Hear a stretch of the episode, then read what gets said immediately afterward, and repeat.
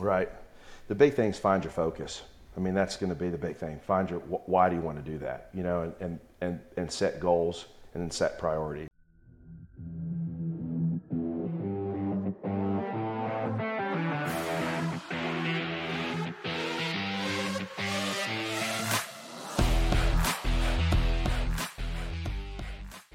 Hi, everyone. Welcome to the Rising Father podcast. I'm Chris Rodak. I've got an awesome guest with me today, Darrin VanScoy. He has a long list of accomplishments, former pro bodybuilder, nutritionist. He has an awesome health practice. He's helping guys change their lives physically, mentally, in every, in every way. And I'll just let him go through his whole bio, but he's going to really help us and you today in talking about how you can improve your life physically, He's a business owner. He's a father, a grandfather. He's been through it all. So, welcome, Darrin. Chris, appreciate it. Thanks so much for having me on. Really, really appreciate it. You bet, man. There's a lot I want to dig into today. I feel like you have a, a wealth of knowledge that I'm going to make sure we can tap into while I have you here. So, can you give us a little bit of background just on yourself? Sure. Um, been into uh, health and fitness for a long time now. Um, when I came out of college at um, WVU, went into um, powerlifting, competed with that for a while, and then uh, was baseball player at WVU while I was there. And then I went into from baseball to powerlifting, uh, from powerlifting to uh, various other sports. Got into boxing for a while, fought Golden Gloves while I was in school a little bit too, um, and then uh, progressed on into some weightlifting there, and then got into Spartan races, CrossFit. Uh, competitively competed in CrossFit for four or five years and got on the the uh, uh, Spartan race circuit for for a couple years as a pro. Had sponsors. Got tired of running my butt off, like literally running my butt off. I'm sure. Competing against guys that were built like runners. Your your your listeners can't see me, but you know I'm five eight and a half and 215, you know, seven, seven, eight percent body fat, but I don't look like a runner. So, mm-hmm. you know, running was, of course, when I was competing in the Spartan circuit, I was 184 pounds. So it's been a vast change both in diet, training regimen for me, going from, you know, a running sport um, to to a physique sport. Major mm-hmm. difference there. And then uh, turned uh, so started bodybuilding in uh, 2017, turned pro in 2019, which is really kind of it's a blessing. I mean, I never expected it to happen happen that quickly by any means you know, I know guys I've competed against have been competing for seven, eight, nine, ten years and haven't had the opportunity to become a pro yet. So, mm-hmm. very, very fortunate in that aspect. Genetics probably play a little bit into that, and the fact that I can, I can drop weight pretty easily and, and, and add muscle on pretty easily. Just got to eat a lot, which sometimes you know can become a task in itself. But um, other than that, uh, undergrad went to WVU, sp- uh, majored in uh, sports medicine and biology there. Got my uh, also degree while I was there in athletic training through the School of Medicine. Um, went on to chiropractic college and physical therapy school in New York. Uh, dual degrees too at the same time, so that was a little bit rough. And then uh, came out of school, opened up my own practice, and that was in 2000 came right out of school, opened up a large multidisciplinary practice with a couple MDs, a DO, several massage therapists, had probably 25 employees. So it was quite an undertaking uh, coming right out of college, graduating. I ran that for about 13, 14 years. Lost a lot of my hair in the process, uh, a whole lot of hair in the process. But in that, in that time, though, and, and being that busy, uh, I still managed to have uh, four children during that period of time. Awesome. Uh, so had uh, been married to to my wife now for 27, 20, almost 28 years now. Uh, so we we've been through some tough times. We know what that's like to be a business owner, a busy business owner. Um, you know, with a lot of stress. You know that that's a high stress job when you've got that many employees, egos to deal with. You know mm-hmm. that kind of thing. Um, and manage to and do it. You know, it's just about setting priorities and, and that type of thing. So Fast forward to 2018, sold the practice, sold the building that I owned, and then kind of went into semi retirement working for the company that, that bought my practice and, and bought the building. Worked for them for two years, and it was more uh, facility development, business management, you know, directorship role more than being, you know, one on one with patients, which is what mm-hmm. I really enjoy doing. So after my two year stint with them, which was mandatory per contract with the buy sales and Mm-hmm. Um, I got it. I was done. But the great thing is I didn't have any compete clauses, so I opened up like you know quarter mile down away from them, and um, it's been been quite a blessing. We're we're a cash based practice now. solely pretty much functional medicine, uh, hormonal balances, you know, really just total health optimization. And so uh, that's been, I can't believe how well it's taken off. And then we, you know, had a lot of patients fall, follow me from, from the previous practice. Mm. And now, you know, that's pretty much what we do 90% of the time. We've got patients in California, uh, from California to Florida, north to Vermont and Maine. It's been pretty crazy how well it's taken off. Amazing. Like I said, a wealth of information. So I want to start with just because I got a message this morning from a guy who messaged me on Instagram. He said, "I want to work out, I just don't have time." He said, "I want to I want to do this, I just I just ha- don't have time to do it because I post about when I work. I work out early in the morning, right. other things I'm doing, and." He said, I just don't have time. And I'm listening to you talk about everything you've done, having 20 some employees, being a pro bodybuilder, having four kids, which is a lot. I have two, two is a lot. Came from a family with nine kids, and that was insane. But four kids while you're a busy business owner is a lot to take on. So, what is the mindset difference, or how do you? What would you tell a guy who you know has some improvement to do, could do some organization, some discipline improvement, whatever it is that he needs to do to improve his life. But in his head, he doesn't have the time to get his life together. Something as simple as working out. Right. The big thing is find your focus. I mean, that's going to be the big thing. Find your why do you want to do that? You know, and and and, and set goals and then set priorities. You know, my fam my my number one priority has always been church, God, family, business, and then anything I can do for myself. And that you know, there's not really a whole lot of time to watch TV, do stupid things in there. And so the focus for me was always listening, going through those priorities first, and then any other time after that, then that's when I get some maybe some leisure time, you know, time to sit down. Now that being said, Sundays I don't do anything on Sundays. Like you know, we have a big farm. Uh, unless I can run heavy equipment, it doesn't happen on Sundays. Like I don't mm-hmm. lift hay bales. I don't do anything on Sundays. Mm-hmm. Sunday is a rest day for me. But during the week, um, it's all priority. I get up, everything that I do, I do with a purpose, and there's a reason for doing that. And so, and a lot of times that's freeing up other, freeing time up for other things that I want to do. So I try to be as efficient as possible. So, you know, the big thing is really, I, I would say, you got to find your focus. Like if what what you find is important is what you'll put your time into. Mm-hmm. You know, and hopefully that's your religious background, your marriage, your family, your children, and then your health. Because number one, if you let your health go, you're not going to be able to serve any of those other groups that I just mentioned unless you're mm-hmm. healthy, right? You can't do what you were put on this earth to do. Whether that be a protector, whether that be a provider, whether that just be a support person, whatever, you can't do that well if you're not healthy. And you're not going to be able to do it as long as you want to do either. So, you know, the big thing is is prioritizing. And that's, you know, and really find a focus, find your why, why you want to do that, you know, and, and focus on that and sit there and sit there. Where can I where can I cut things from my schedule that inhibit me or you know basically preclude me or keep me from doing what I want to get done. And those are the things you got to knock out. And the other thing you got sometimes you just got to be willing to do without some sleep. You know, and that's really what it comes down to. And so you know, it's nice. I would love to say I, I you know I would like to be able to sleep eight hours, but I can't tell you the last time that ever happened. So mm-hmm. you know, and if you're staying in top shape and other things you can do with a little less sleep, to find you know time to do those things that you really want to concentrate on. But really first find your priority and why you want to do what you want to do because it can be done and you know you don't have to start out with going i don't i work out an hour hour to an hour and 15 minutes a day you don't have to do and i'm a pro bodybuilder so i mean it's not like you've got to hit a three hour workout in the gym to make progress especially somebody that's just beginning mm-hmm. if you can 45 minutes a day and concentrate on resistance training over cardio always you know cardio the more cardio you do the better shape you get in the only, the only option is to do more cardio for a longer period of time. Where resistance training, you go in for an hour, that starts to become easy. Guess what? You just increase the resistance. You're still just mm-hmm. there an hour.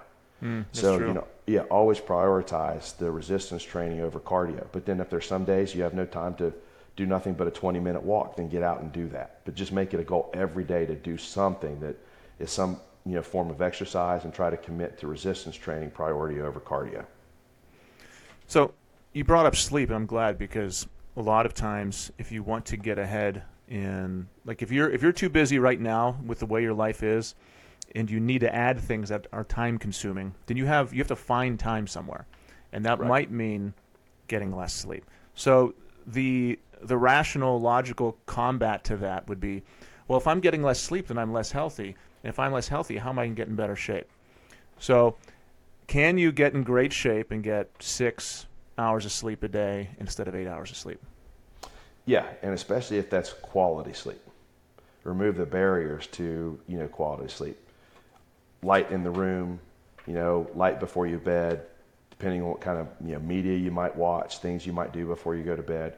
So prioritizing sleep and getting ready, you know, start preparing for sleep a half hour before you go to bed. Mm-hmm. Calming things down, you know, and obviously a lot of people make the mistake of eating late, which can make a big impact on quality of sleep. So the big thing is you've got to you've got to prioritize sleep in your life at that point, and it's something you've got to plan in.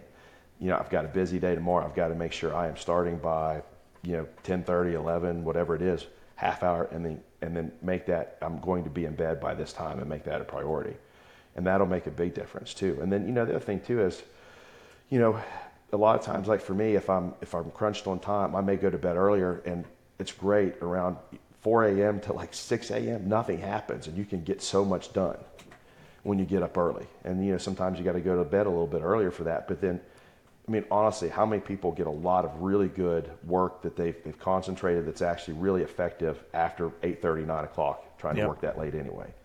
You're tired. It's it's hard. You don't concentrate as well. Mentally, you're not as focused. So why not go to bed earlier and get up a lot earlier before any of the interactions, distractions, things that keep you from performing well start to occur? You know, the stressors of life before your kids get up mm-hmm. you know, before you have to start getting ready for work, things you can do at the house and getting that done. So you can do it absolutely. It's just you've got to prioritize sleep, put that in the schedule, say, and set. I'm going to start preparing for sleep at a set period of time. Do that and make it a habit. And the big thing is is do that every day. You know, your body will accommodate very easily if you have a clockwork schedule of sleep. Your body will learn to do that, especially if you're prioritizing quality of sleep. Mm-hmm. I think people just aren't really intentional about these things, even sleep. No. You know, they just they kind of go through their day randomly and don't have a plan for when they're going to sleep, when they're going to work out, when they're going to do these things. They don't time block, they don't schedule. And then they say, I don't have any time, but really it's they don't know when the time is happening. Like they don't know when anything in the day is happening. And I know I used to I used to be like that. Like I, I wasn't always super organized and efficient throughout my day. I remember what that was like. Right. And yeah, whenever you go after, like you said, eight eight thirty at night, you're tired, your brain's a little bit foggy. You you either spend a couple hours on the couch watching Netflix, or you could spend those hours asleep, so you can get up early and get more stuff done in the morning. Like right. I don't I don't think anything great is happening that late at night. You can spend time with your wife, yeah, and I spend like thirty minutes, forty five minutes with, my wife after the kids go to sleep. And if you're right. in that stage yeah. of your life, definitely do it. But yeah, if you can get a jump on the morning, all those hours when your entire family is asleep, those are like magical hours when you can change your life. A couple hours every single day, especially if you're consistent. I mean, that could be set, huge set for your focus, right? That's the big thing. It sets your focus, and you get and you have that sense of accomplishment first thing in the morning. You can get up, get things done, and that that sets your mindset for the rest of the day. When you first get up in the morning, and get something accomplished right off the bat. That sets you up to get more accomplished throughout the rest of the day it's just training your mind for that. And that's, that's the big thing. Like you said, you've got to be intentional with everything that you do and really look at your life going, does this really, be, what I'm doing right now, does it, is it benefiting me or is it costing me somewhere else? Mm-hmm. You know, and the, the big things get rid of those things that cost you somewhere else. And it's it's a big change for people because you I mean there might be you might be middle aged right now listening to this you know, and you're like, oh, well, I didn't think my wake up time was that important, or I didn't think my pre sleep routine was that important. It's like, yeah, it doesn't have to be to you, but there are people who are thinking about it that importantly and are getting a shit ton done. Yeah, like there's, consistency, there's pe- right. Yeah, there's people accomplishing a lot who are thinking about their day differently. Like putting importance on different aspects of the day. What are, what are your routines like? Like, what's your morning routine like? my, my, my morning routine hasn't changed. Like I said, consistency. Even on the weekends, even if I don't have something to do, I keep the same routine, right? Because mm-hmm. it's your body, it's what you get used to. It, it just trains your body for that. But my, my routine typically is, like I said, we've got a farm, so we have horses, we have we have donkeys, we have goats, we have bees, more animals than really we need to worry about. But and of course, there's there's chores that go with all those. So my morning usually starts about 4:45 mm-hmm. go out, work with the animals, do whatever farm work we need, we need to do, come back in. And then um, I'm usually doing some type of cardio in the morning. uh, or a hot sauna, uh, which is huge for health 150, 155 degrees for 40 minutes some days. Um, and then, you know, after that, it's, it's getting right to work. And I'm doing all this before anybody else in the house is up. And then get into work uh, there at the house. You know, that I can get some several things done on the internet, answering emails, responding to texts, whatever. Uh, sometimes it's even planning out, you know, social media uh, posts and things like that, or you know, things that we've got to do for the day and then eat breakfast at some point in there, and then usually I'll start, typically start getting ready for work. And that's mm. you know my drive to work. I'm you know, you know I'm not listening to stupid things. I'm again putting on a podcast, doing something. I'm every bit of time that I've got, I'm trying to utilize it to make a, a positive change, positive, positive influence in my life, and that's that's what people have got to realize about being intentional and consistent. I mean, that's my schedule every day.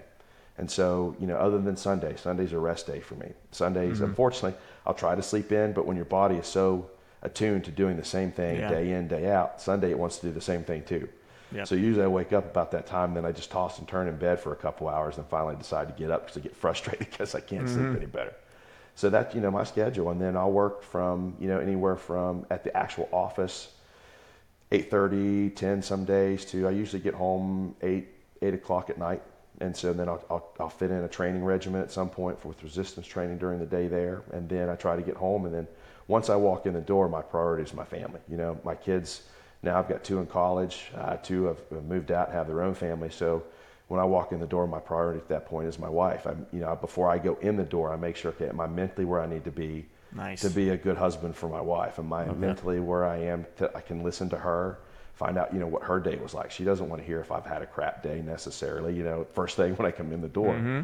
And so it's setting that mindset. And that's, that's, I've had to train myself because it's, it's pretty easy to have a really crappy day, get home and just want to get in there, right? And then you end up taking that out sometimes on the people that you love, or you're just less into conversation, less present because you're still dwelling on the things throughout the day that stressed you out. And so that's, I really try to be intentional before I walk in that door of like, okay, listen, my, this is my family time. This is the time for my wife.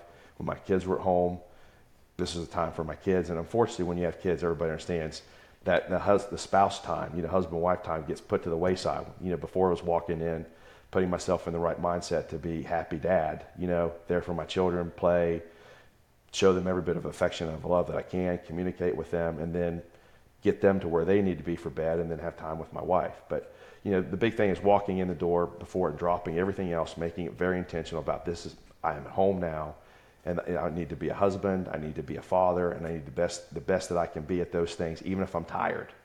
Even necessarily sometimes you don't want to because you're tired, but then focusing on okay, this is what's best for them at this point, and you mm-hmm. do it for them. You don't necessarily do it for yourself, which then turns around and, and pays it forward and, and comes back to you in full measure for sure. Mm-hmm. I love that. We talk about making transitions in the day to fix your brain so you can be more present and efficient in each area of the day. So if you joined, if you someone joined my program, we'd say, okay, what's your morning routine going to be? What's your evening routine going to be? Then let's establish four different transitions during the day. It sounds like you're doing that for whenever you come home. It's like going from work mode to going to father mode, going to husband mode. Vital, yes. Everyone, everyone's been there. Everyone's had a crap day at work. They come home and you just you just want to unload. And the first thing you say to your wife because you know she's going to listen because she loves you is man this happened at work today. This client was an asshole. Blah blah blah. And you, and, yep. and and you know she she'll take it. She'll she'll say i love you. I accept. I'm sorry baby. But you know that's not what we should be doing to them. Right. you know that like we should be building them up giving them energy not pulling them down because we couldn't handle our day. I think yeah, that's awesome. And they need that from us, right? I mean, you know, everybody needs a rock. I mean, especially in relationships with, with, with marriages, right? When I'm weak, my wife's got to be strong, and she needs to sense that. When she's weak, I need to be strong. And sometimes you're just both weak and tired, but yes. know, that's when you can use each other and lean on each other for the strength from each other. But you know, again, right? Wives, your spouses don't want to hear about all. You know, they want to tell you about their day too, and there's got mm-hmm. you've got to make sure that you're open and they're present in the conversation for them to you know tell you hey i had a problem today. And you know if they hear about all your problems they don't want to dump something on you right? Yep. And so that's the big thing is coming in and making sure you know number one all the positives right? And then hey what were the positives in your day? What what all happened that you're happy about today right? Get those things in establish that as a po- the conversation from a positive from the very beginning. You know what happened really good in your day today? This is what happened really good in my day today. Even if you had a really bad day something had to happen throughout that day that was at least a good thing, right? and then try to focus on that and then go "Oh, you know what else you know what else do you want to talk about was there anything that bothered you today or have any issues with things and you know my wife has been fortunate enough that you know she loves staying home she was she was a full-time mom you know domestic goddess as you would say so but you know she she did a lot of work I like know, that. I haven't heard that before. Domestic goddess. domestic goddess yeah and, and i mean with four kids at home we had four kids in in six years. So let me tell you that woman worked Wow. her butt off yeah. And so there were days that were really frustrating i mean for her. They're tough when you've got little ones or that you had to deal with problems in school with them. And you know those are the things it's my job to make sure that she needs somebody to vent to. And if i come home and just unload on her that doesn't really open that environment up for her to feel comfortable to do that. And so, you know, again, as a man, I think that the, the big thing about being, being a man is, is setting yourself up so that other people can come to you and they know that they can rely on you for whatever, right? That you mm-hmm. always put other people first. And I've seen that, you know, and I try to train my boys that, you know, and teach them that too, because a mm-hmm. lot, you know, guys just don't know what it means to be a man anymore. You know, being a man is walking- Unfortunately. yeah, they don't. And being a man is walking in the house and them knowing already, hey, it's going to be okay because dad's home, right? But if, if you come home and you unload all of your problems and dad's in a bad mood, dad's not going to fix anything. And so that's the big issue. It's all mindset about, you know, what's important, what's the priority in your life, and you've got to make sure that you set those.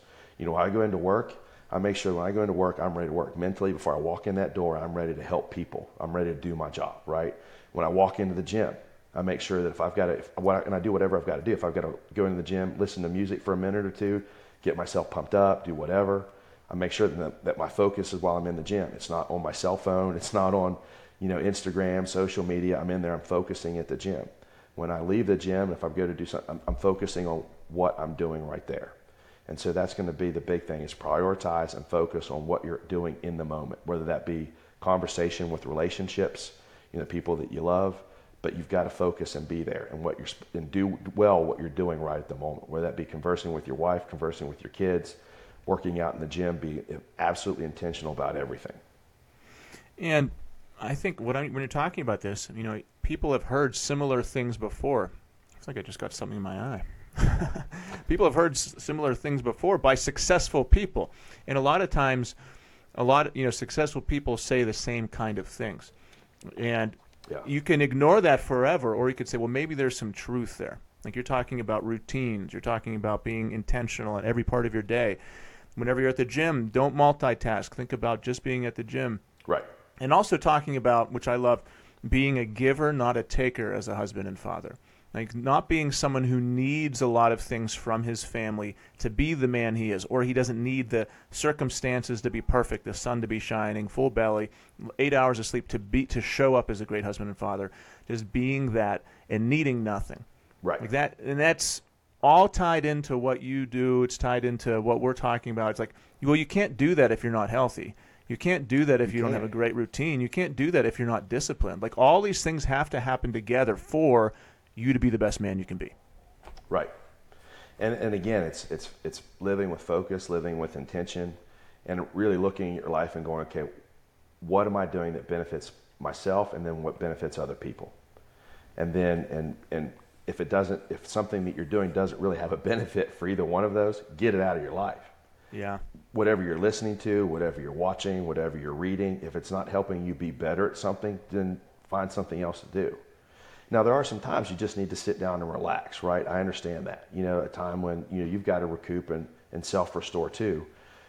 But those are the times you know that you, you've got to set that time aside and focus. Still on that as well. intentional though. You're still doing Yeah, that with a part. You're have to do that relaxing so you can show up better later on. and be a better version of you, so that you can help other people. You know, be as selfless as possible and be Mm-hmm. there for other people and be better at what you do doing that. Correct. because I schedule I schedule uh, breaks into my day, but they are intentional breaks so that like I'll take you know I'll take a lunch and I will say all right for these 15 minutes I'm going to go for a walk outside with my dog or I'll go for a jog in the middle of the day. Like the purpose of that is if I don't do that I'm going to have less energy I'm going to be less present and I'm not going to perform as well. Maybe I have a sales call after that. Maybe I have something else after that. Like and it's scheduled so that because because I know how I react physically and emotionally to being to a jog, to the food I'm eating. And like you can still relax and treat yourself, but do it with more of a purpose, not just hey, I just feel like doing this right now or just once again going through it randomly. I mean, Right. you can you can intentionally have these things in your day, and yeah, taking Sunday off and just relaxing. It's like we need you need a reset, and once again, the purpose of that isn't unplanned. Like you're if you didn't have that Sunday reset, you wouldn't show up as well for the next on- six days on Monday, right? Yeah, and then then it just starts to steamroll over you because then you're showing up Monday being tired. You get to the end of the week, it's compounded because you didn't take that rest and repair and just rejuvenate for yourself to to, to rest and get ready for what's what's going on, and your body's got to have that. You know, especially if you're running ragged the rest of the week, you've got to have some downtime. It will catch up with you eventually, for sure. There is no doubt about that. Mm-hmm. So I've been seeing. I'm going to take kind of a detour here to some more bodybuilding building specific stuff, and then I'll, we'll talk about a lot of other things too. I've been seeing a ton of YouTube shorts and YouTube material on Mike. Is it Mike Mentzer Yeah, about the intensity training to failure, like once a week, twice a week, and tons of people are. Some I, I told people I was going to interview you, and I said give me some specific questions for him. right. And one of them was like, well, what do you think about this? About just doing, you know, upper body one time a week, lower body one time a week, and the benefits of that versus resistance training six days a week. Like, because that is all. It's it's kind of a hype right now. It's it's really it's it's a it's a fad and it's getting popular. Is that whole mentality and philosophy? So, can you talk about that a little bit? Sure. You know, and the big thing is finding out individually what works best for you, number one. Um, but there is some, and I've, I've actually tried it and had some good gains with that, believe it or not. I mean, I'm, I'm kind of like the, the open guinea pig of, of the bodybuilding world. And I, and I admit to, you know, what I've tried, what I've, what I've done. Um, intensity training is huge, right? And so in that type of workout, you can definitely get gains. Now, it just depends on why you're wanting to do that. Now, if you're a physique athlete, is that necessarily something that's going to benefit you? Maybe not, right? If you're a powerlifting athlete, definitely possibly could, right? Or if you're just somebody, hey, I just want to be better functionally at what I do during the day. It just depends. That may not be the you know the best workout for you. It just really depends on why you're doing what you're doing. Um, and so that that's when I sit down. You know, I talk with people that want to get into the sport, or hey, I just want to be healthier. What's your real goal? What's your real outcome that you're looking at? And so then and then your type of training has got to be custom built around that. Got to be suited to what you're wanting to get out of it. Mm-hmm. Now that type of training that you're talking about, I mean, it's very intense. You basically completely exhaust the muscle, and it's got to have a set number of, of days to recuperate, which is why you're only doing it like once a week. You know, an mm-hmm. upper body day, then be done. You don't want anything anything for your upper body for you know ten days, seven to ten days. And some people benefit very well from that, but it's going to be more people that are interested in strength and, and, and powerlifting. For overall health, I wouldn't really recommend that because you know you're not getting in, you're not working the body daily, you're not burning mm-hmm. calories, you're not burning off excess glycogen, you're not getting blood flow going, you're not really stressing the heart out that much. So you know, it just depends on on what your intention would be when you're going to the gym. You know, what are your goals? If you just want to drop, if you want to drop body fat and look better, it may not be the best workout program because the caloric expenditure, you know, would be better going in and do a total body program three or four days a week. More, a little bit more, let's say moderate volume, say 12 to 15 reps, four to five sets. Hit every body part, then do different exercises two days later. Hit every body part, then two days later. So more of a periodization where you're you're really going in and you're burning glycogen, excess glucose off. You're creating blood flow throughout the whole body. You're going to burn a little bit more fat doing that. So it just really depends on what your goals are and why you're you know why you're going to the gym, why you're doing the resistance training, you know, and then and then gear your program around that. So that would, if you were someone who's interested in bodybuilding, that wouldn't be the program for you. Probably not unless you've got a really good physique already. You mm-hmm. know, if, if it's somebody, if, if you're established, let's say you've hit, you know, you've been competing for a while, you could try that to see, you know, some areas maybe you have lagging. Maybe you've got poor chest development or shoulder development or back development. That might be something that would be beneficial. Hit something really hard, let it rest, and watch it grow, right? Yeah. But overall, for somebody that would be just interested or starting in, probably not the best program for them. And like So right now, that's what I'm doing. Like I'll go in and, and you know, I've, I've been competitive for a while, so I'm in a growth Mm-hmm. cycle right now. You notice I didn't say bulk or anything like that. I'm in a growth, Growth cycle. cycle. So I've slightly increased my calories. 200 calories is what I've increased my daily caloric. You know, so I'm not going to get fat that way. I'm adding 200 calories. Mm-hmm. But when you think over over a seven day period, that's 1,400 extra calories, right? But then I've also in, increased the intensity with which I'm working out, and so you know that slight increase in calories, slight change in in intensity, you know, and I'm going in and I'm I'm doing heavy sets, you know, five by five sets, super heavy. Walk out of the gym exhausted with whatever I'm working out, and with the intent of getting stronger and growing a little bit bigger. Mm-hmm. But again, I'm not, if I was wanting to burn fat and doing some other things, that really wouldn't be the best workout, right? Or if I was really wanting to completely concentrate on physique and um, presentation and appearance, that probably wasn't the best workout either because you're not going to be hitting all the different muscle groups that you would want to do that. Okay. And so if you were someone who, like the general guy who isn't trying to get into bodybuilding, isn't powerlifting, he just needs to lose some fat and change his body. He's like, okay, I'm listening to this podcast. I think I can do this. I think it's my day to get in shape. What would like his standard workout routine look like? Well, first, I'd start with diet. it's number Yeah. one. I mean, getting the diet squared away. But then the, the standard work, workout routine, you know, and if you're a really busy guy, walking 30 minutes a day can make a huge difference in mm-hmm. your caloric output, how you feel, your mental approach to things, clearing out your mind a little bit. And that's the basic, right? And then from there, going to try to getting into the gym 45 minutes to an hour a day and going in and you have four to five days a week trying to hit you know several body parts every time that you're in the gym don't do the typical blow, bro split where you just hey i go in monday i hit chest tuesday legs wednesday whatever back and arms you know and then you only hit one body part a day because there's you're leaving a lot of areas untouched throughout the rest of the week that would be a chance for you to actually impact those areas uh, burn extra calories increase blood flow and develop those areas. Because really, about every two days, you can work a body part. If you're not sore, it can be worked, right? If you're still sore, if you have delayed onset muscle soreness, DOMS as they call it, um, you don't you want to leave that body part alone. It means it hasn't healed, it hasn't rested.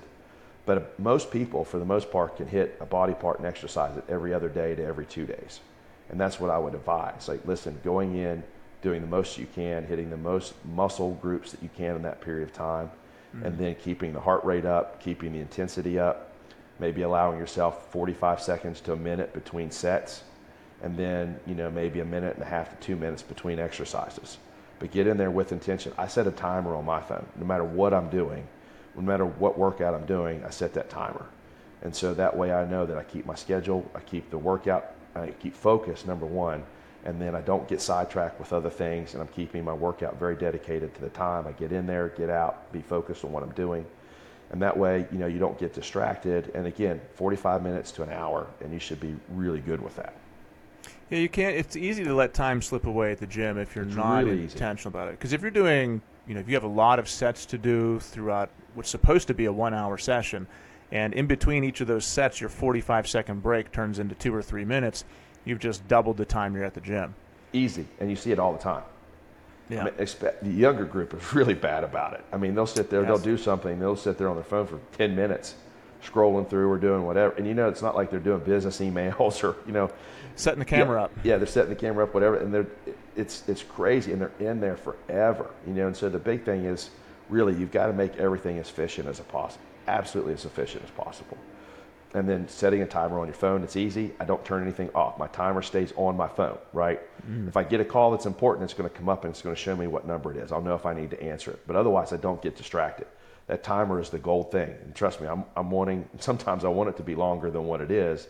But at the same time, I'm wanting that to get in there and it keeps me focused. Hey, when's my next set? I'm preparing between those sets for the next set. You know, mentally getting what, whatever mind space I need to be in to think about the muscle group that I'm activating, thinking about feeling the muscle. You know, that again, being efficient, right? If you're thinking about what you're doing in the gym, it makes your gym time work out a lot better for you too. If you're just going in there and going through the motions, then you're going to be the same guy that you see at the YMCA that you, you went in there and saw him, and two years later looks the same, right? And that, that's what we don't want. Be, get in there, get what you've got to get done, be efficient about it, be intentional, and be intense. Once again, being intentional about every part of it. Right, absolutely. Yeah, ti- time just slips away, and that goes for building your body, building your business, and building building your family. Like if you if you don't say, all right, this moment is important, your kids are gone, or your body's gone, or something else happens, or you missed an opportunity. Like if, and I know, man, it can it can be difficult. It it can, it can be nice to just kind of slide through the day and not be that intentional about it. But It- you know what's nice to have nicer is yeah. having results and accomplishments. Yeah. If your results, everything's about results. If if you're doing something, you're not seeing results, you're not doing it right. I mean, that's whether that be in business, whether that be in the gym, whether that be in your marriage, whether that be the relationship with your children. You know, if you're if if you're doing something and you're not seeing results or outcomes that you want, I, I would quickly think about doing something differently, having a different approach, having a different mindset about it, whatever it is and, and you see that all the time that people in the gym in the business they're still you know business two years later they're exactly where they were two years before. And it's again it's about being intentional about that. I want progress. I want to see results and being just absolutely ferocious and tenacious about those no matter what you're doing is the big thing. Mm-hmm. And again that's a mindset right? That's that alpha mindset of you know you've and, and a lot of times you got to think about maybe you're not even doing it for yourself. You know, I'm going to, I'm doing this because I want to be a better father. I'm doing this because I want to be a better husband. I want to be more physically able to take care of my family, you know, and be a better provider. And so whatever mindset you've got to find to promote that in your own head that you can be so intentional and be so focused, that's what you've got to look for. Yes, and if you are listening to this, and that is, and you think maybe that's me, that's probably you. If you're if you're thinking maybe I've got some loose ends to, to tighten up, you probably do, and that's and you're not alone, so don't feel bad about it. No, it's not a, Most it's a guys thing. Yeah. need to, need to do Right. this, including Well- including me. Like I, I'm sure if I went through my day and went through my schedule, yeah, there's some times where I could probably still tighten it up. It's fine. Don't feel bad about it. You're not a failure. It's okay. But yeah, we can keep on improving, and especially if you have kids. Like I always relate a lot of things back to having kids and how old they are and how much time you have left with them. If you're a father with young kids and you're out of shape or you're not providing like you should, you should, you want to for them, you do have a limited amount of time to make an impact on their life right now. So you do have a time. So like get your shit together right now while you still have time. Yeah, and you keep putting it off, then things happen, and you don't prioritize. It just gets worse. Just compounds the problem. And so, Yeah. you know that that's the thing is that you know it's just men anymore don't focus. And being uh, and what I've told my boys, my daughters, being mediocre is not cool. You know, what I mean, you, you like can't that. accept mediocrity is not the way to get by, right? You're, and you're, if you are mediocre at anything, you're just getting by. We weren't built to be mediocre. We weren't built. To, we weren't made to be as men. We weren't made to be mediocre fathers. We weren't made to be mediocre providers. You know, we weren't made to be mediocre at everything. And if you're looking in your life and saying, "Hey, I'm really not as good as I should be here," yeah. And if you're thinking about it, then you need to. But don't be ashamed about it. It's just that we're not taught that. I mean, especially the younger generations now. I mean, half of them don't even know. If you ask a younger a younger person now, "Hey, what's it what's it mean to be a man?" I doubt they can even give you an answer. Yeah, and where do you think they're getting mixed messages from? Like, where, if you're a, a teenager right now, a teenager boy, what is happening to you in terms of the messages on masculinity? Like, where is it coming from? What are they saying? Well, there's a war on masculinity. We know that. I mean, we've seen that. I mean, that's that's the thing. So social media is not the place that's going to promote masculine behavior. You know, strong men, uh, good men that can provide for their families. You know, it's all about it's it's it promotes the mediocrity of, of being a male, right? You don't want to be aggressive. You don't want to rock the boat. You don't want to be too strong. You don't you don't want to necessarily be overprotective. You don't want to do all the things that, that we were built as men to be, and that's social media. So social media is destroying the picture of what real men do. You know, and we were we were built to be protector and provider. Period. That's that's what we were meant. That's what we were meant to do. We're stronger for a reason. There's other things that you know we have less intuitive emotions a lot of times because you know what we were meant to kill stuff to eat it. and you know, there's just a lot of things that we're built the way we're built because of the job that we have to do. And the problem is that's not what's being promoted in in the media. You know, being being a provider, being a dad, being a father, being a hunter gatherer, right? Being being the guy that your family looks to if there's a problem, that's not promoted in the media right now. So where do kids go to find it? If they don't find it in their dad, I don't right now I don't know. That's that's a really good question. There's That nobody setting important. that example. No one. It's important. if you don't find it in your father, where do you go? I Right. talk about that all the time. Well, well, I know where they go. They go to social media, They go to social media. and then they find examples that their father wouldn't want them to, and that puts a greater responsibility on men to get their shit together right now. Because Absolutely. if, if you're not inspiring your kids, someone else is, and you have no control over that. Like you have to make yourself the most inspirational person that your son sees if you want him to model you. Because if Yep. he's either going to model you or he's going to reject you based on hypocrisy. Like if you're if you're an out of shape guy, you live sloppily, no discipline, and you're talking to your kid about living a disciplined life or eating healthy or working out and being strong, he's going to see a hypocrite and he's going to reject the guy you are right now. And that's not to condemn you. That's saying, okay, this is a realization. This can be something that you can actually, this is a perspective change that maybe you can use to, to change your life. I was there at one point. I, I remember being, I had shoulder surgery, I had rotator cuff bicep tendon surgery, and I, I kind of use as, that as an excuse so I can't work out, I can't watch what I eat, which is all bullshit. And I let myself, Absolutely, yes. I know, complete bullshit. But I use that as like, my excuse. And I got, you know, I got overweight, and I just let myself be sloppy. And I look back at those pictures, like, man, you weren't doing it. Like you, you, you've, you've bought the bullshit you were telling yourself. Yeah. But then I allowed myself to make a change. Like I had a wake up call, and like, yeah, I got my shit together. But you can still get your shit together, and you have to It do doesn't it matter, right. right now. Age that is irrelevant. Your past, how much you screwed up. You can get your shit together anytime, but you've got to make the decision to do it, and you've got to say, "Listen, I'm going to put the effort out." That's the big thing, and you know, guys just don't want to put the effort out in relationships, especially when it comes to that kind of thing, you know, and modeling and, and setting the example for kids. I mean, you ask some, you ask some kids, they'll think, "Hey, being a great dad means making a lot of money," and I know whole lot of phenomenal fathers that aren't real well-to-do or wealthy by any means, but they're great dads. And so, you know, again, we've got to establish what it really means to be a great father, what it means to be a great husband, what you do as a, as a man to be a great man, right? And set that example for the generations that come after you. And it's all, it's relationship based, but number one, you've got to be focused and intentional with those relationships. Otherwise, they fall to the wayside. And kids will pick, that, pick up that BS faster than anybody, right? Like you just said, you know, if you're not living it and you're, and you're telling them something else, no, they're not going to buy it. They're not going to buy it at all. And if you're not having those those discussions with them about it, there's somebody else will fill their head with a bunch of bullshit, like you said, real quick, or they're formulated on their own, which is even worse. Yeah, and even I, for me, I remember all the TV shows we used to watch growing up, and whenever they, the male figures were always so weak and stupid, like King of Queens and all those. And even at the time, I remember watching them and asking my parents, "Why are the guys so dumb? Like, why?" Even back then, for the past couple decades, every time you watched TV, the the the men were so weak.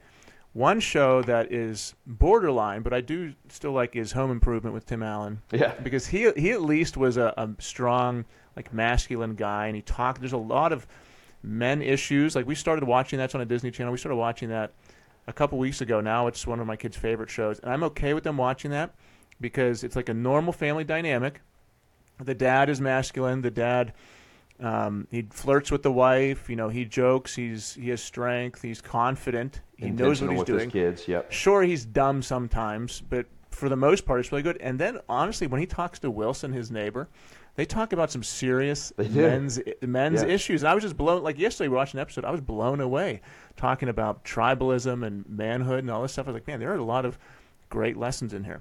So that's one show where they're actually showing some good stuff in terms of masculinity, but the kids don't have a lot of great options They whenever don't. they're watching social media, TV, YouTube, especially YouTube.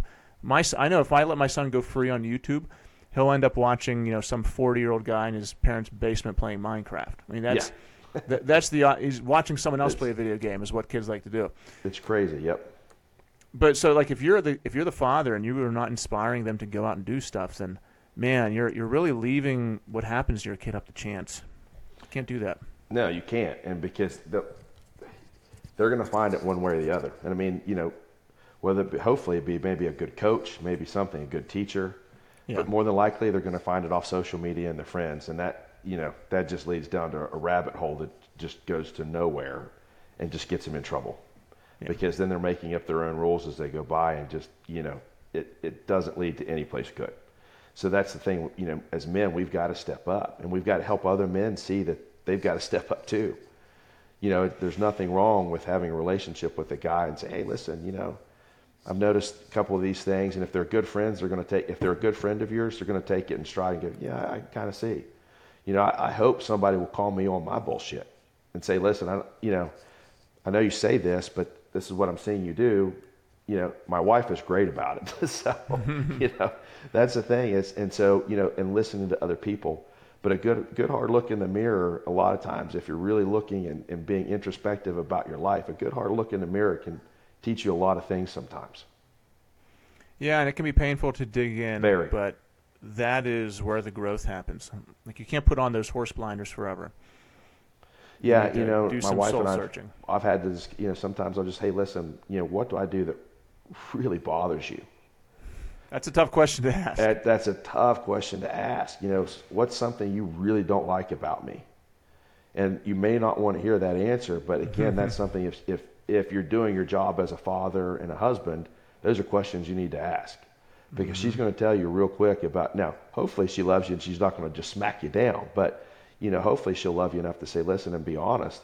These are the things that I really think that, you know, or maybe a weakness in your character, or your presentation, or, or whatever it is. But those are good conversations to have, and hopefully you have a good man friend that you know, a dude that you can say, hey, listen, you know, as a dad, do you, where do you think that you know I'm having any issues? You, and going to somebody that's a mentor and say, hey, I got a question. You know, what would you recommend? Or when you look at my relationship in business or my relationship with, you know, you know, you see my relationship with my spouse. Do you see there's times that I maybe could somebody should say that I disrespect her a little bit, whether it be unintentional or not?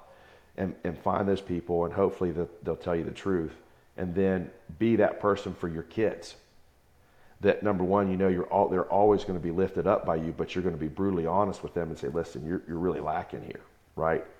And lacking in character or lacking whatever it is. And hopefully but the only way you get that is by spending the time and being present when you're with them.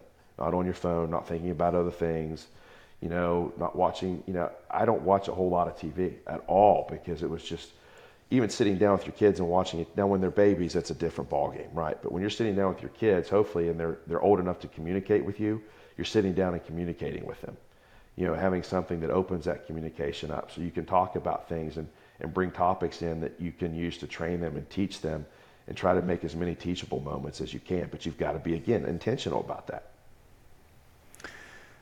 Agree 100%. We have to get into body your bodybuilding career because I, I want to talk about that. So let's talk about it. all right So, so what made you want to start being getting into that world of bodybuilding? Because eventually you turned pro in, in a very short amount of time. So what Yeah. took you from I think you said CrossFitting to powerlifting to into professional bodybuilding? literally i just got tired of i mean literally truly it was I- i'm a competitive person like through and through i mean highly competitive my wife and i if we play tennis we usually end up arguing it's a fun argument but it's i mean i'm competitive man i can't stand to lose to anybody and so it was just the point i'd hit a, a point in this the spartan racing on the circuit that i probably had really gotten as good as i was top four or five percent in the world the guys that were beating me were always going to beat me they're runners you walk in a room people that are athletic, you can say that guy's a runner, that guy's a CrossFitter, that guy's a bodybuilder. The guys who are beating me, you could look at them and say those guys are runners, and you know, and they were six foot two, six foot three, long legs. Here I am, five eight and a half, you know, lean in really good shape. But you looked at me and go, yeah, I'm pretty muscly for that, even at that weight. I'm not a runner, and so I just kind of really got tired of trying to keep up, and I knew that it was either going to completely change my schedule of training and become like a runner. or find something else. And so a friend of mine just happened to say, Hey, you know, have you ever thought about bodybuilding? I was like, No, not really, not my thing. But then, you know, I started thinking about it and see, I'll give it a go and see what happens. And so, you know, of course I was five, eight and a half and 184 pounds, built decently well. But at that point I knew, okay, listen, there's got to be some drastic changes. So I did a lot of research.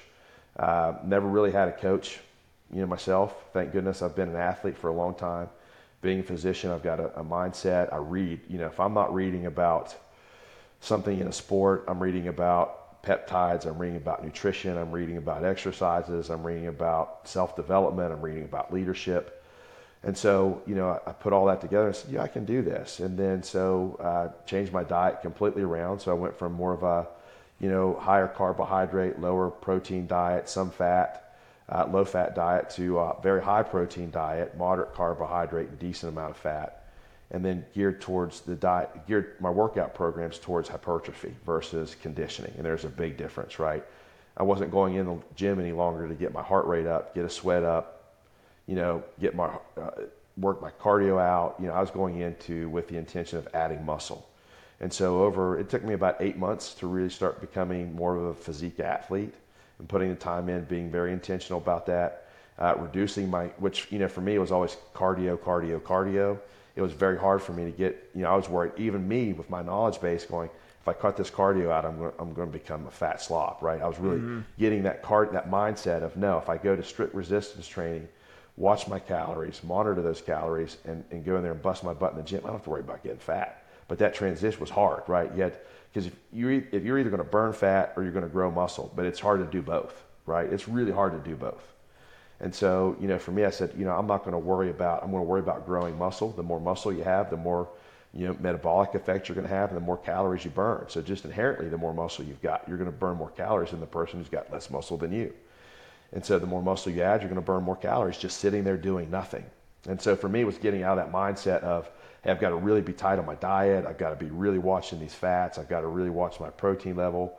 I've got to, you know, keep my carb level up getting rid of that idea, getting rid of I've got to run every day, I've got to do cardio every day, you know, and going towards I'm going to go in very specific with my lifts, very specific with my intentions, really focus my diet on protein and good fats that are going to help me build muscle, and then using carbohydrates for energy, right? So I, I began to utilize food for what it was made for versus just eating versus just providing energy, right? When you're a runner, long distance runner, Spartan races, you just need calories, man, because you're burning everything off. Mm. You don't really care what you eat, you know.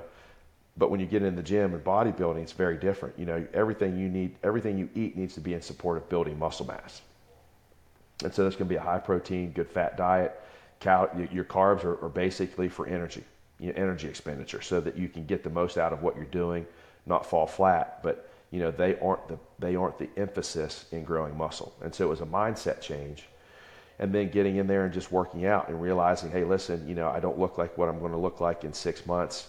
Don't get lost in the forest for looking at the trees, kind of thing. Mm. And then, you know, and and don't take pictures. Don't step on the scale every day. Don't look in the mirror every day. You know, take a picture every you know four or five weeks, and then see where you're progressing. And and then if you're not progressing, okay, what do I need to change? But again, it was just you know for me, it was just getting into a different sport. I'd gotten burnt out on running all the time, literally and um, it was a different focus and i just really got into it and loved it once i got into the resistance part of it and really focusing on the resistance training uh, and then got into the competition part of it like being on stage competing against other people i mean for eight months out of the year the only person you're competing against is yourself right you get up every day you got i've got to do this there are times i don't want to go to the gym right there i'll be the first to admit there's times i'm tired there's times i just don't feel it but the discipline part of that is you go in and you do it you go in and you do it like you enjoy it because that's what discipline is.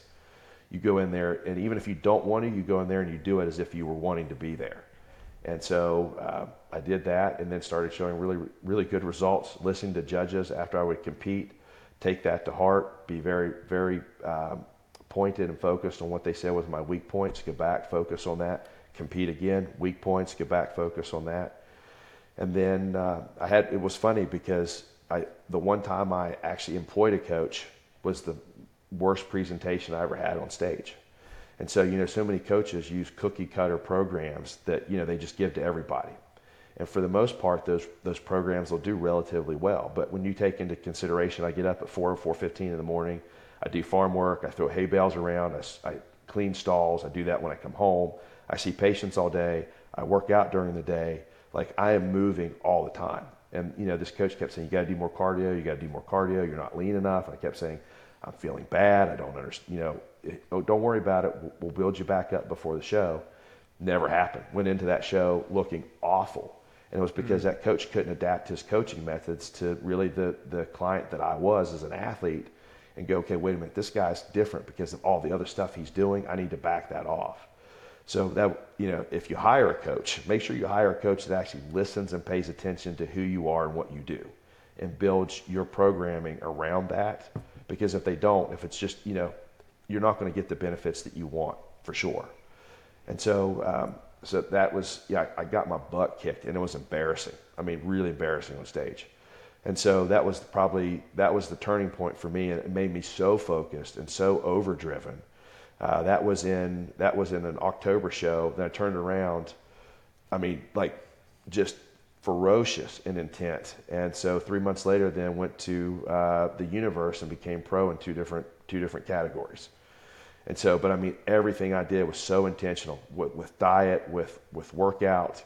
But you know, it just made me angry that that happened to me. I looked so bad on stage that it just so mm-hmm. put me in such a super focus. It was crazy.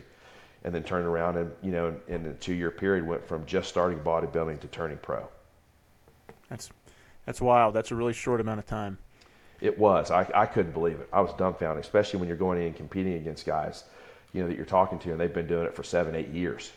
Yeah. You know, and that, you see that in guy, you know, some guys even longer. I, I talked to one guy. He'd been in like 72 shows and hadn't been, hadn't turned pro yet, but he was still doing it. And honestly, that guy's my hero. I mean, do you realize what you know? It is hard to compete in bodybuilding. This guy's been doing it for like seven, eight years, constantly, and has never given up, has never hit that goal and never gave up. That guy's a hero to me, right? And I mean, that's the kind of guy I would sit there and go, man, I, I would like to tell your story to my kids because, you know, they've seen dad do a lot of things and I've been very fortunate to be able to do it relatively quickly, but that's not typically real life. It isn't. And so. So why do you think you were able to do it and other people can't? I think a lot of it was uh, knowledge base. Now I won't be, I won't, I won't lie. Genetics play into it, you know. Uh, so I can burn fat really easy. I mean, really easy. It's really difficult for me to add muscle on and keep it. And so, um, you know, genetically, that that's a gift. But a lot of it was just focus. I mean, absolute focus. And I mean, tenacious about about what I, that goal, right? And that was even one of those things where I went back. Again, it comes down to communication. I went back with my wife and I said, "Listen, this really bothered me, and I want to be super focused. And I, you know, I want you to let me know if I'm being deficient." but I'm going to really concentrate on this. But I want you to tell me, hey, I think that you're neglecting, you know, the kids, or I haven't felt like, you know, because I wanted to spend a little extra time in the gym. I wanted to do these other things, but I wanted her support with it, and I wanted her to know I'm not doing it to put her behind it. You know, she's still in front, and she's still the one dictating with our family, going, hey, you aren't being as good as a dad or as good as a father because you're too too focused on this. And mm-hmm. so I had a really good conversation with her about it. She was very very beneficial in that time period keeping me, hey, grounded. It, hey, I've still got to be a dad. You know what I mean? Hey, it's 3:15. Your son's at a game, and at four, you got to be there. You need to get there. You need to be done. You know those kinds of things. And so, because I can get in the gym, and it's my, it is a safe space for me. I love to get in the gym. I love to pump the iron. I love to sweat. Like it's, it's a mindset. I just love it. But again, it was a communication thing with her. But then the, the big thing was knowledge base. Diet was huge, and just getting super focused. But you know, I've been an athlete for a long time. Um, I grew up, my dad was a military guy. You know, I can remember back when I was four or five years old doing push ups with him, listen to Eye of the Tiger, you know, those types of things. Yeah. And so, again, that, and that goes back to that set the example for me. I saw my dad when I was a kid doing push ups and sit ups and, you know, running and doing, and I idolized my dad because I got to see, I, I, saw my dad as a muscular guy, you know, and these things and, and dedicated. And so that did a lot in establishing that as a priority for me, that physical fitness, that, that, that health, overall health. And so, you know, that I've been very benefit, I've benefited from that and a lot, the fact that, you know, I've seen that since I was very little, that physical fitness is a huge part of life. And so I've always been somebody that that's been a priority for me. And so that being said, then when I decided to get into bodybuilding, it wasn't like I, I went from Joe Schmo that, you know, is 58 pounds overweight, obese, not healthy to saying I want to be a bodybuilder. I went from being a competitive Spartan athlete, which is yeah. a completely different body build, focus and everything, to becoming a, a bodybuilder. And then you just use the, the knowledge base and, and the focus, but then went to support, you know, my support people, my, my wife, the guys I train with, and say, listen, I need you to help me. This is my goal. In three months, I want to turn pro. I want to get away from this embarrassment on, and I was, I was embarrassed. I want to get away from this embarrassment on stage and I, this is when I when I walk. What was stage, it? Were you just too too heavy? What, what no, no, no, too lean. Too lean. Burnt my muscle mass off. Like I didn't even oh, belong okay. on stage. Yeah. Hmm. So I got there. You know, uh, I usually compete in the 207, 208 range. Mm-hmm. You know, I relied on this coach. He's like, you know, we got to get you shredded. We got to get you super lean. I went on stage like at 188 pounds. Looked Damn. awful. Yeah. and looked absolutely awful. And then so fatigued and felt like so bad. I couldn't even pose correctly. Like it was just, yeah, it was just No bad. energy. No energy. Yeah, it was just dead.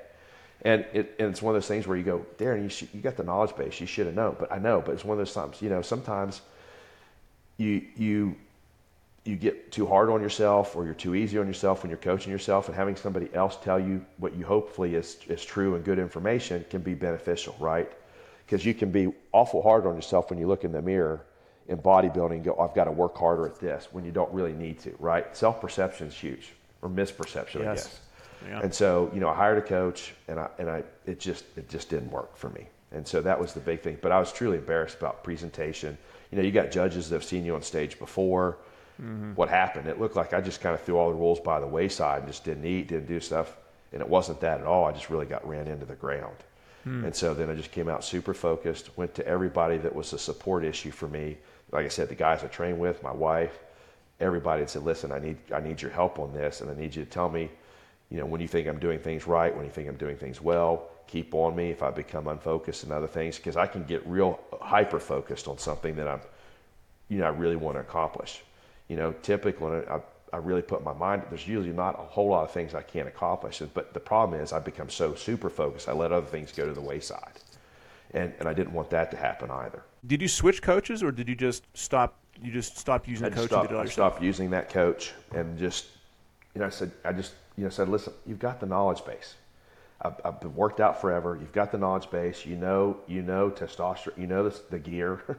you know everything. Just buckle down and make your own plan. And That's tough to do. Sometimes you, you want to rely on coaches because you, you're hoping that they know more. And I do the same thing, like for business and for other things. Like I'm like, ooh, if I put money at this person, then they can help level me up. And you hope that that's true. Like you hope that Right. this person can do it. And a, and a lot of times coaches has, have helped me level up. But also, same thing. I've also paid people money to help me, and it turns out that they're just not very invested in you, or they have their own agenda. It's, sometimes it doesn't work out. You got to do your research. Or they're not adaptable to your specific situation. You know, they're not used to Yeah. a client like you. And I, I'm absolutely a believer in coaches, business coaches. I mean, I, I have business coaches. I've got coaches for everything. And you know, and not being said when I said I did it myself, it's not like I didn't have people I'd go to and say, "Listen, take a look at me. What do you think are my weak points? You know, where where am I at? You know, what do you think I can improve on?" But but I just went with my own knowledge base at that point and relied on other people that I know that compete and know what they're talking about to go, "Hey, Darrin, this looks a little weak," or you know, your presentation here isn't as good. Why don't you work on that? So again, I still had, let's say, other people's opinion that I relied on heavily. I just didn't have somebody telling me, "Hey, listen, this is your schedule. This is how I want you to eat. This is the workout Yeah. I want you to do." You know, I did that myself, but I still relied on other people giving me in, truthful information, you know, in their opinion on, on how I looked, how I was progressing, and, and where I was at currently. Hmm. What are some, I guess, myths or public perceptions about bodybuilders that are completely inaccurate? Like if you're a guy who's you're just you're a father, you you follow Rising Father for the for the fatherhood stuff. You're not really into fitness. Maybe you want to be, but you look at like a bodybuilder and you're like, oh, that guy's a meathead. You know, Yeah. or or what? Maybe that's maybe I just said it. Like, but what are That's, the that's a myth- big one. Yeah. what are the myths or what do they have just completely wrong? Yeah. Well, I mean, number one, bodybuilders are probably some of the most dedicated people to a specific thing that you'll have ever seen, right? Number two, bodybuilders are probably the healthiest people that you'll ever meet outside the scope of probably the three weeks before a competition. There are things that I do preparing for a competition. There is no way I would ever, ever advise a patient to do, right? Uh, the meathead thing, you know, the big dumb jock, that's another one that you've got to deal with. Um, and the other thing is really bodybuilders are, are everybody. They're just ordinary Joes who decided to do something to better themselves and really got into it and really enjoyed it. And, you know, and uh, most, I, I've got friends that are bodybuilders that are doctors, that are contractors, that are dentists, that do everything. I mean, on the female side of them, that are stay-at-home moms, that you know are, are lawyers and attorneys. So there is no specific population that go, this is a bodybuilder, right? But the other thing is too that you know most bodybuilders, majority of bodybuilders, are extremely open for helping people in the gym. Mm-hmm. You know, and so you know most guys, when when you have a really good knowledge base, you like sharing that if it can benefit other people. And so, you know, the one thing as I would tell people, like, listen, if you've got somebody in the gym that, you know, say, wow, I really like to look like that guy. Most bodybuilders will not mind at all if you come up and say, hey, I got a couple questions for you. Now be respectful about it and don't occupy their entire time. Or if you say, hey, listen, after you're done working out, could I, could I ask you a couple questions or can I pick your brain a little bit? Most bodybuilders are unbelievably approachable and really friendly. And I can tell you, like on the guy side of it, competing, the guys backstage, man, are the greatest guys in the world because we've all put the time in, we've all suffered, we all respect each other because we know what we've been through to get there, especially on the pro side because you're talking about extremely tight there at that point. Mm-hmm. And they're great about if you need something, right? And so, and, and that carries through pretty much their, their general life and the fact that they're extremely focused people, they're dedicated people, they're guys that will do whatever they've got to do in regards to their discipline. Because, like I said, there are times I don't feel like going, I don't feel like working out, I don't feel like putting time in, but I do it anyway, and that's just pure discipline, right? And that's when you when you don't want to do something and you go in and do it like you did, that's discipline. And so, you know, and so you that's the things I would say that most people have misconceptions about bodybuilders and the fact that these people are people you could probably look up to because there's a lot of suffering when it comes into bodybuilding. Suffering with the diet, they go without a lot of things. You know, most people just take for granted that they can eat. They, they, they go to the gym when they don't want to. They go to the gym when they hurt. They go to the gym when they're tired. It's just that's what they do. And so, you know, that, say, I would, I would say was probably the biggest misconception and things that I learned that I really admire, you know, a lot of the bodybuilders. And like I said, the guys I meet on stage that said they've been doing it for seven, eight years and still haven't turned pro yet. That's a guy, man, I admire a lot. You get my respect because those people have gone through hell and high water to try to try to attain it, and they still haven't, and they're still doing it. You can't you can't ask for more discipline and focus from somebody than that, right? And so, you know, I really admire them. Now, that being said, they could be terrible fathers, terrible husbands on the other end of it. But at least there's one thing about it that I will give them respect. That's hard to do, and they've kept at it, and they're tenacious, and that is unbelievably respectable. Yeah, I th- and I think there's the misconception happens if you haven't put in the time or discipline on your body because you don't understand what the suffering is like. No. And I don't I don't either. Like I don't understand like for, for your level, I haven't you know, I've I've got myself in pretty good shape. I've you know, I've I've done a cut before, but not to the pro bodybuilder level. And one of my best friends is currently in that phase. I think he's four weeks out right now. I mean, he is suffering. Yeah. Big time. Like he's, you know, doing. He's on a stairmaster. You know, an hour at a time, coming back later, wearing a hoodie. Just, just looks like he's in hell right now. But he still has four weeks to limit. Yeah. Yeah, and it's like the the ability to get yourself to do that is so hard and so rare. It's, it's less than 1% of the people, I think, that can actually get themselves to do that. But if you have done a little bit of that, you can understand the insane discipline and mental control it takes to be able to force your body because it's so different. Like attaining business goals and all these other stuff is extremely impressive. But to be able to force yourself to not put that little donut in your mouth when it's it's so easy and it tastes so good yeah and there's no resistance or to sleep in when all you have to do is shut your eyes and you should be at the gym it's like real to easy, control yep. yourself physically is just different than all these other things like i have so much respect for pro for people who can get themselves to that level because it is just the ma- complete mastery of yourself it is and, it, and it's, it's becoming very you, you got to become very tuned to your body because there are times i can tell you I go to the gym and I, something starts to hurt. You can't sit there and go, I'm going to keep working through that because you're only going to make it worse, right? And so that's another aspect of it. I mean, most bodybuilders that are at the pro level too, or really good at the NPC, the you know the non-professional level, um, they they're very good at listening to their body and what it tells them, right? Because you, have got to you've got to learn that because if you keep training something and you get hurt, then you're done competing for a while too. And so it becomes listening to your body of okay, knowing when you can push harder and when you have to pull back sometimes too or when you've got to lay off a specific exercise or something because you know it's causing some pain or some tendonitis or whatever. But then the thing is, you're finding substitutions for that. It's not like you're just, hey, you know, I can't do this exercise, so I'm just going to not do it. It's like, hey, I, I, can't do this exercise, but what can I do as a, as a substitute for that that'll mm-hmm. get me close to the same goal as what I was using that exercise for? And so there's a lot of thought process that goes into it. But the, the determination, I mean, and it's tough, man. When, like, there's times when I'm, you know, our, our competitions, if I compete on Saturday, I don't drink water from Thursday night till I'm done competing. You have no clue how, how hard about that, that is. Yeah. like, and I mean, I eat peanut butter, I'll eat a rice cake, I'll eat these other things on, you know, and I can't have any liquid with it. It, it is, it is difficult But you know, when you get to the pro level, you've got to get all of that water off. That's the only way you get to really see things. You know, what people call that onion thin skin, right? That you can literally Yeah. look through it and almost see Saran the stri- wrap. Yeah, yeah, saran wrap. You can see those striations. And so, you know, that that's suffering, man. I'm telling you, that is no fun. Especially when you, I mean, you get to Saturday, you're dying of thirst. Mm-hmm. I mean, mentally, it's a, it's something you've got to overcome too.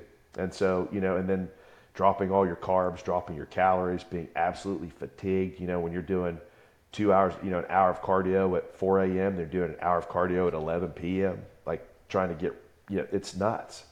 But the discipline in that is absolute. The physical discipline that it takes is extremely difficult because there are times it just hurts, and you have to push through and do it anyway. And then if you can do that, if you can force yourself to do that physically, I- feel like it's easier to make yourself to do other hard things in life.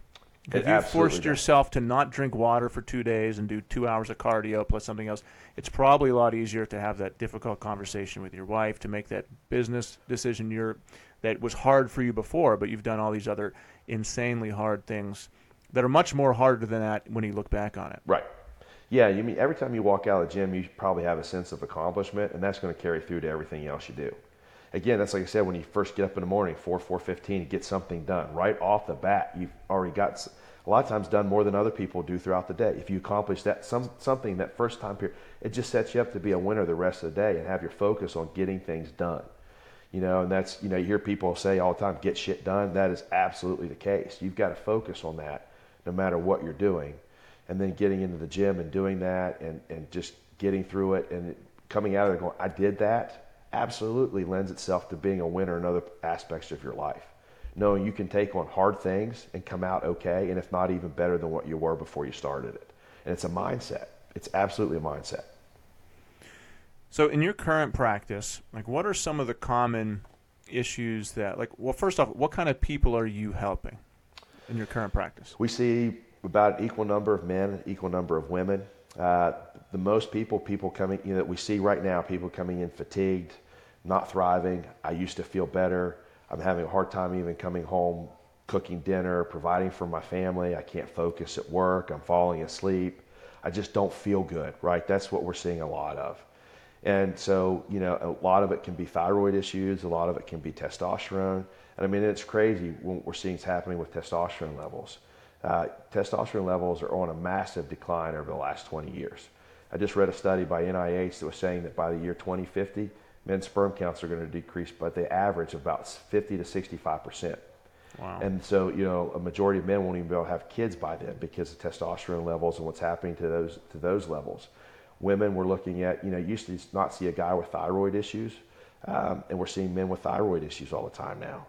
And then we're seeing women with low testosterone, thyroid issues, and you know, women don't get diagnosed with the low testosterone near as much as it's not even looked at by the scope of doctors outside of the scope of what we do.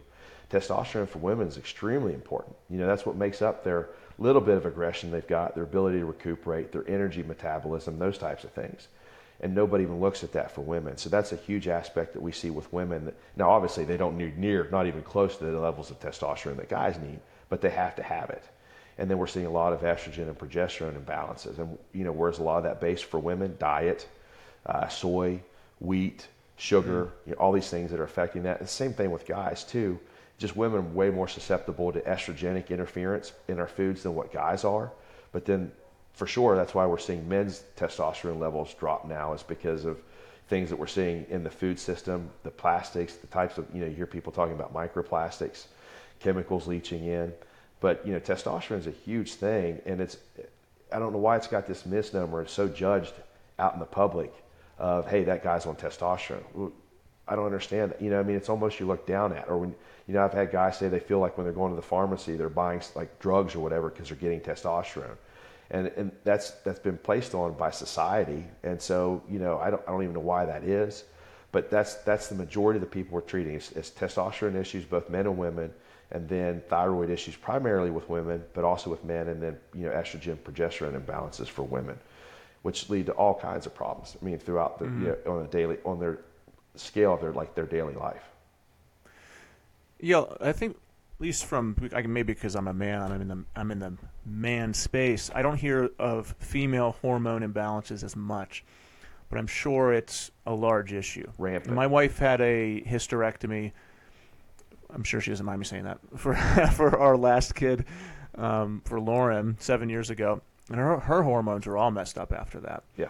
Um, like what are so you said the estrogen level for like female hormone problems, like what is, what is that? Estrogen is the primary culprit.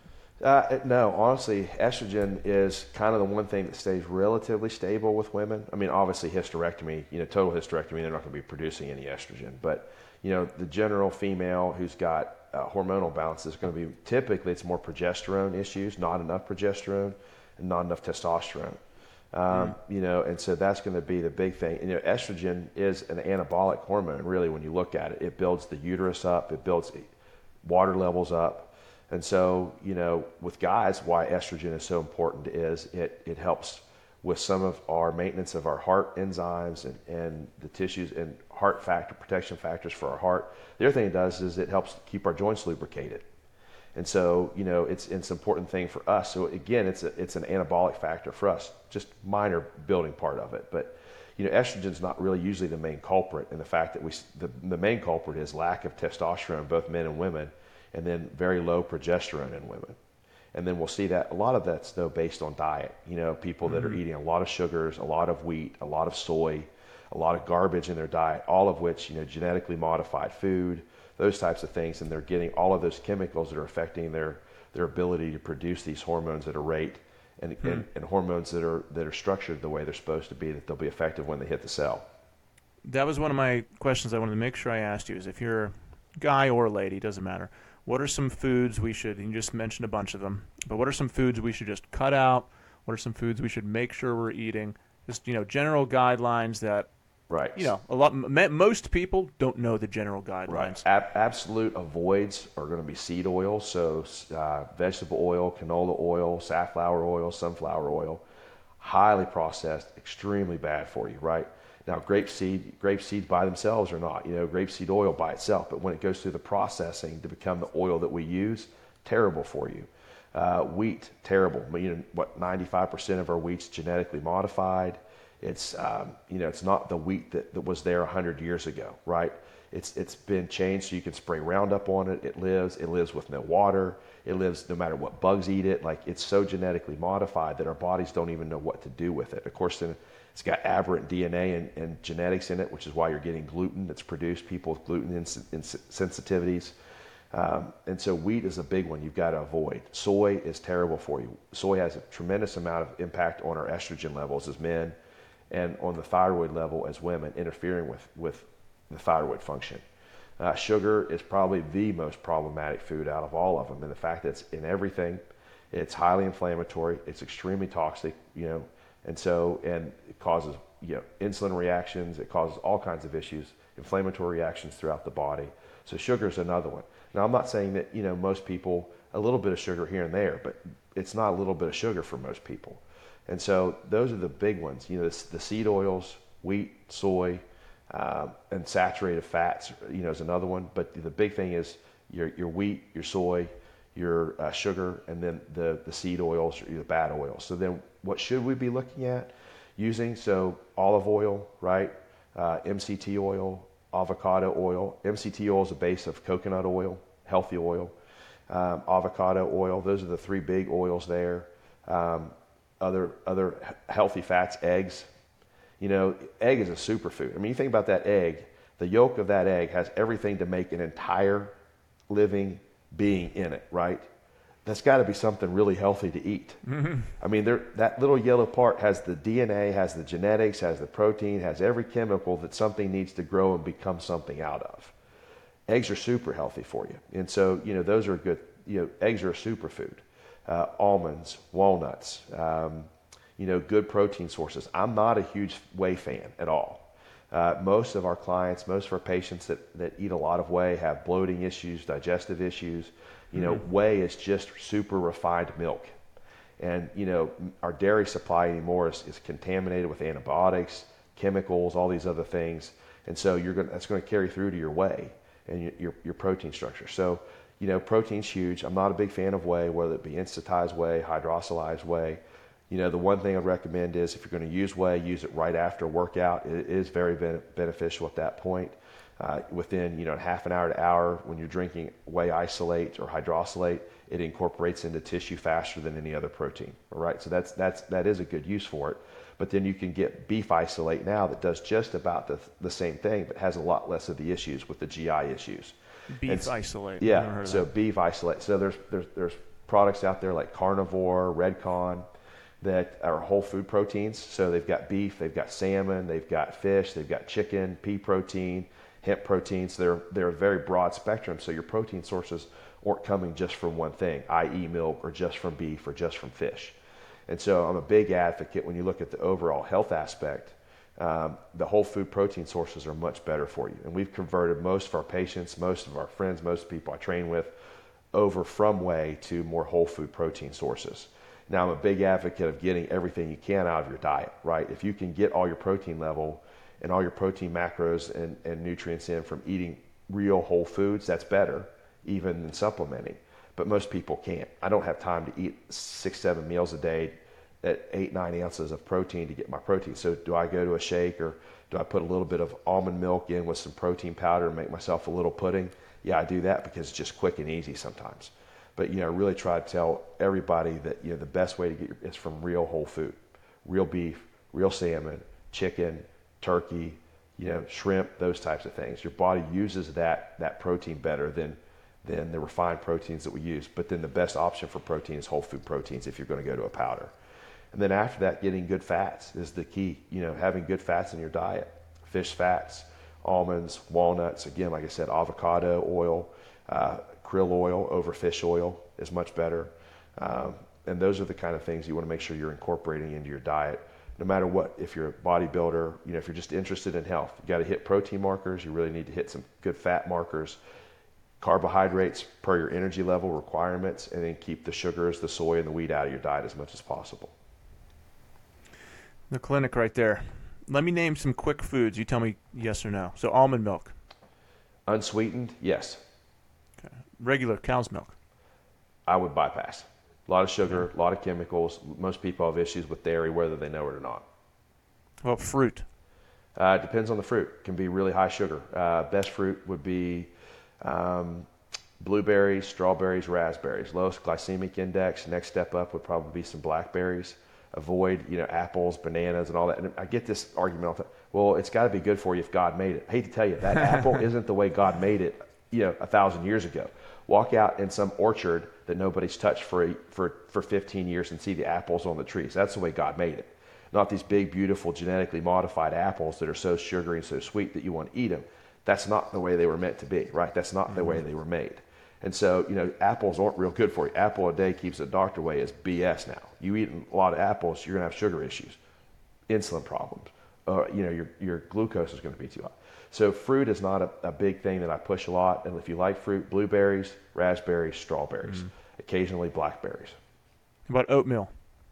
Not a big fan um, in the fact that most people, well, okay, I'll, I'll back that up. So oatmeal that you like uh, steel cut oats out of the box, nothing else in them, different ball game. That are that are heirloom oatmeal, gluten free, absolutely right. Most oatmeal's got a lot of gluten in it. It's processed. It's over processed.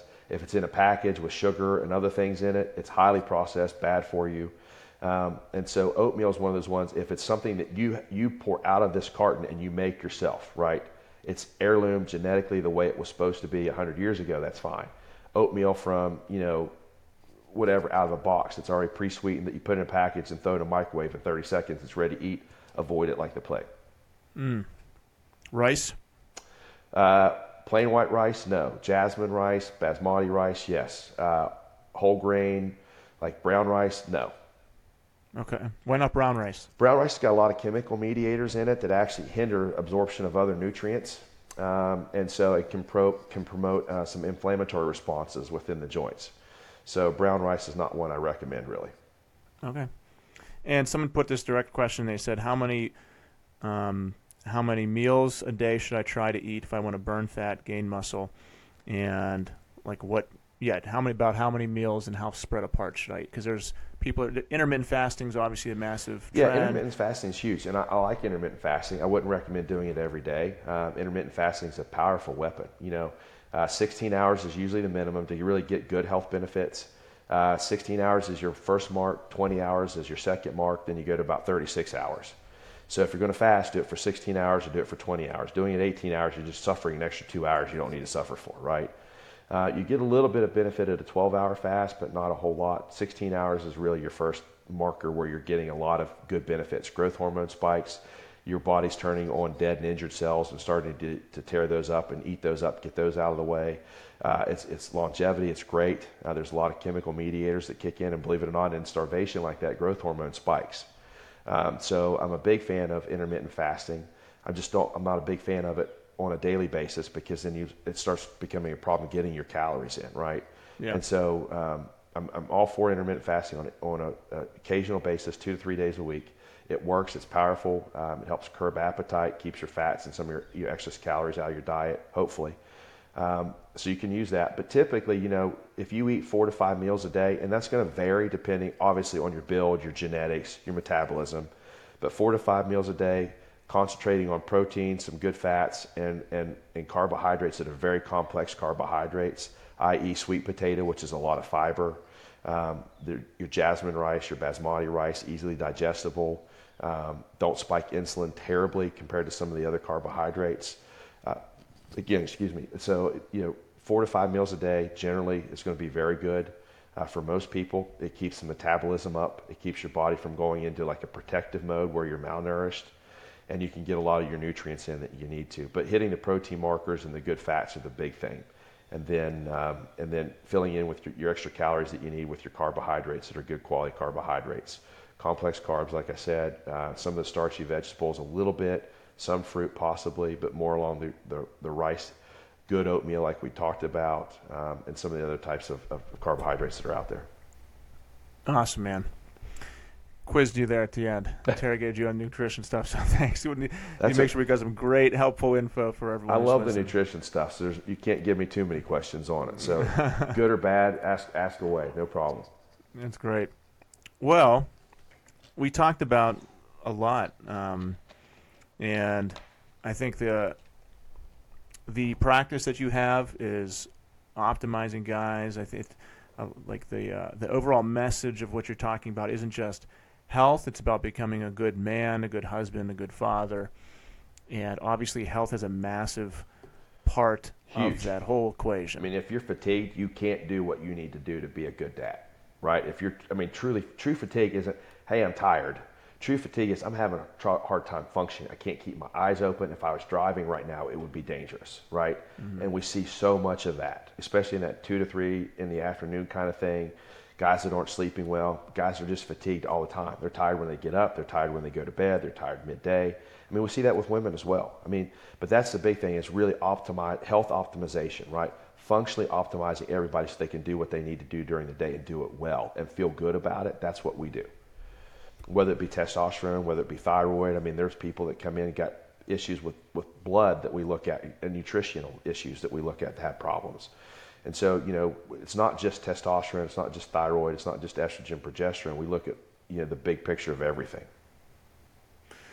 So, if you want people to know one thing about what you can offer them, where they can find you, and anything you want to tell anyone listening, go ahead. Yeah, so you know, again, what we specialize in is just making you a better you. Whether that be modifying your hormones, you know, to a functional level, and functional levels are quite different than the blood work that you see on the, on your on your reports that say this is the good range, right? This is normal. Functional levels are outside the scope of normal. They're usually higher than what the normal levels are. For instance, this is what I find ridiculous. Testosterone levels for men are, that are considered good are like, depending on the lab, somewhere from 238 to 900, right? There is such a big difference in a guy who has a 238 testosterone level and a guy that has a 900 testosterone level. They're not even in the same ballpark, right? But the thing is, though, there's not a bit of evidence out there that shows that 200, 200 to 300 level testosterone that you can even begin to function at your best. Your heart's not going to function the best. Your immune, your immune system's not going to function its best.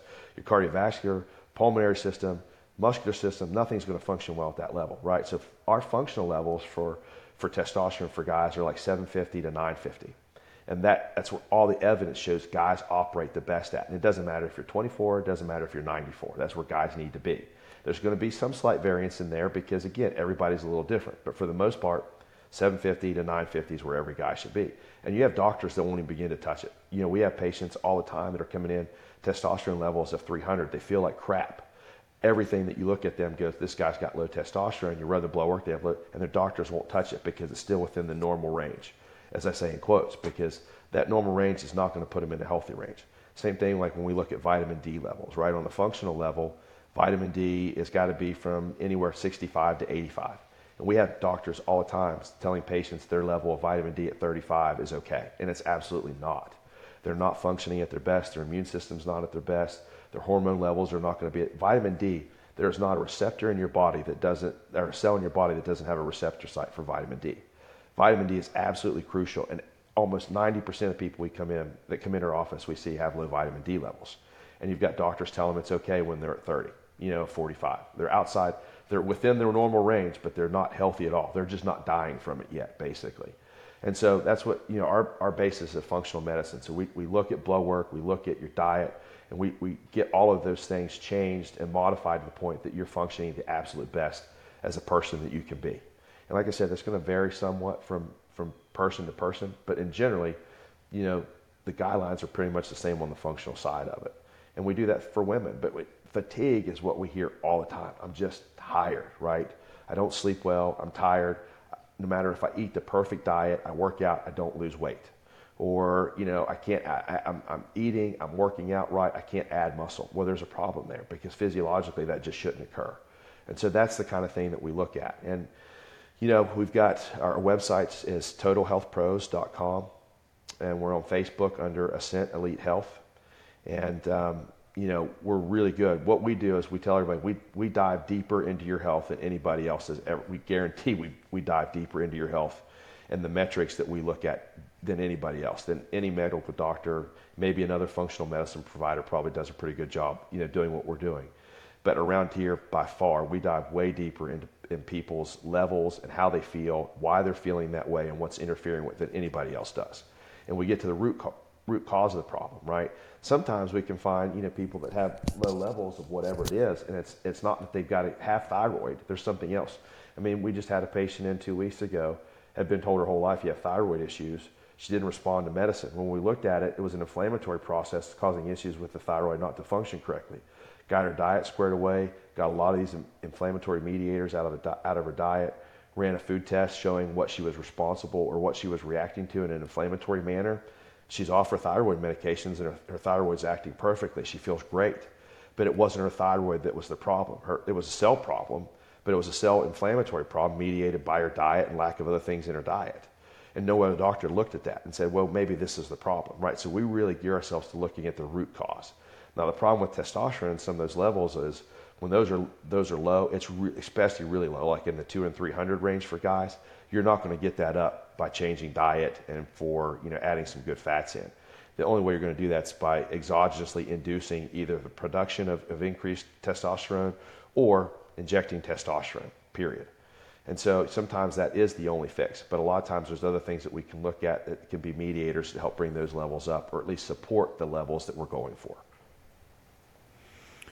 And you're on social media? Yeah, we're on social media. Instagram, it's um, it's uh, Darrin Vance, it's uh, Darrin VanScoy, IFBB Pro on, on Instagram. Facebook, like I said, it's Ascent Elite Health. I'm on there as Darrin VanScoy in 20 different ways. Dr. Darrin VanScoy, Darrin VanScoy. Uh, my partner, Lori Wendell's got her own site, but Elite Health is our Facebook page. We do a lot of work through there. And then our website they can contact us through there as well too. So um, again it's one of those things and it doesn't matter where they live uh, we can work with patients on a zoom level uh, outside the scope of you know our local area. And we're, we're doing that on a pretty mass schedule on a mass scale now so. Awesome. Thank you so much Darrin. Um, everyone can listen to this podcast and change their life with many different ways. So I appreciate that. Yeah, no problem. And if, if you get people with a lot of questions, let me know. We'll hop back on here anytime or, you know, figure out a way to get the answers to them for you for sure. Absolutely. Thanks so much. Thank you.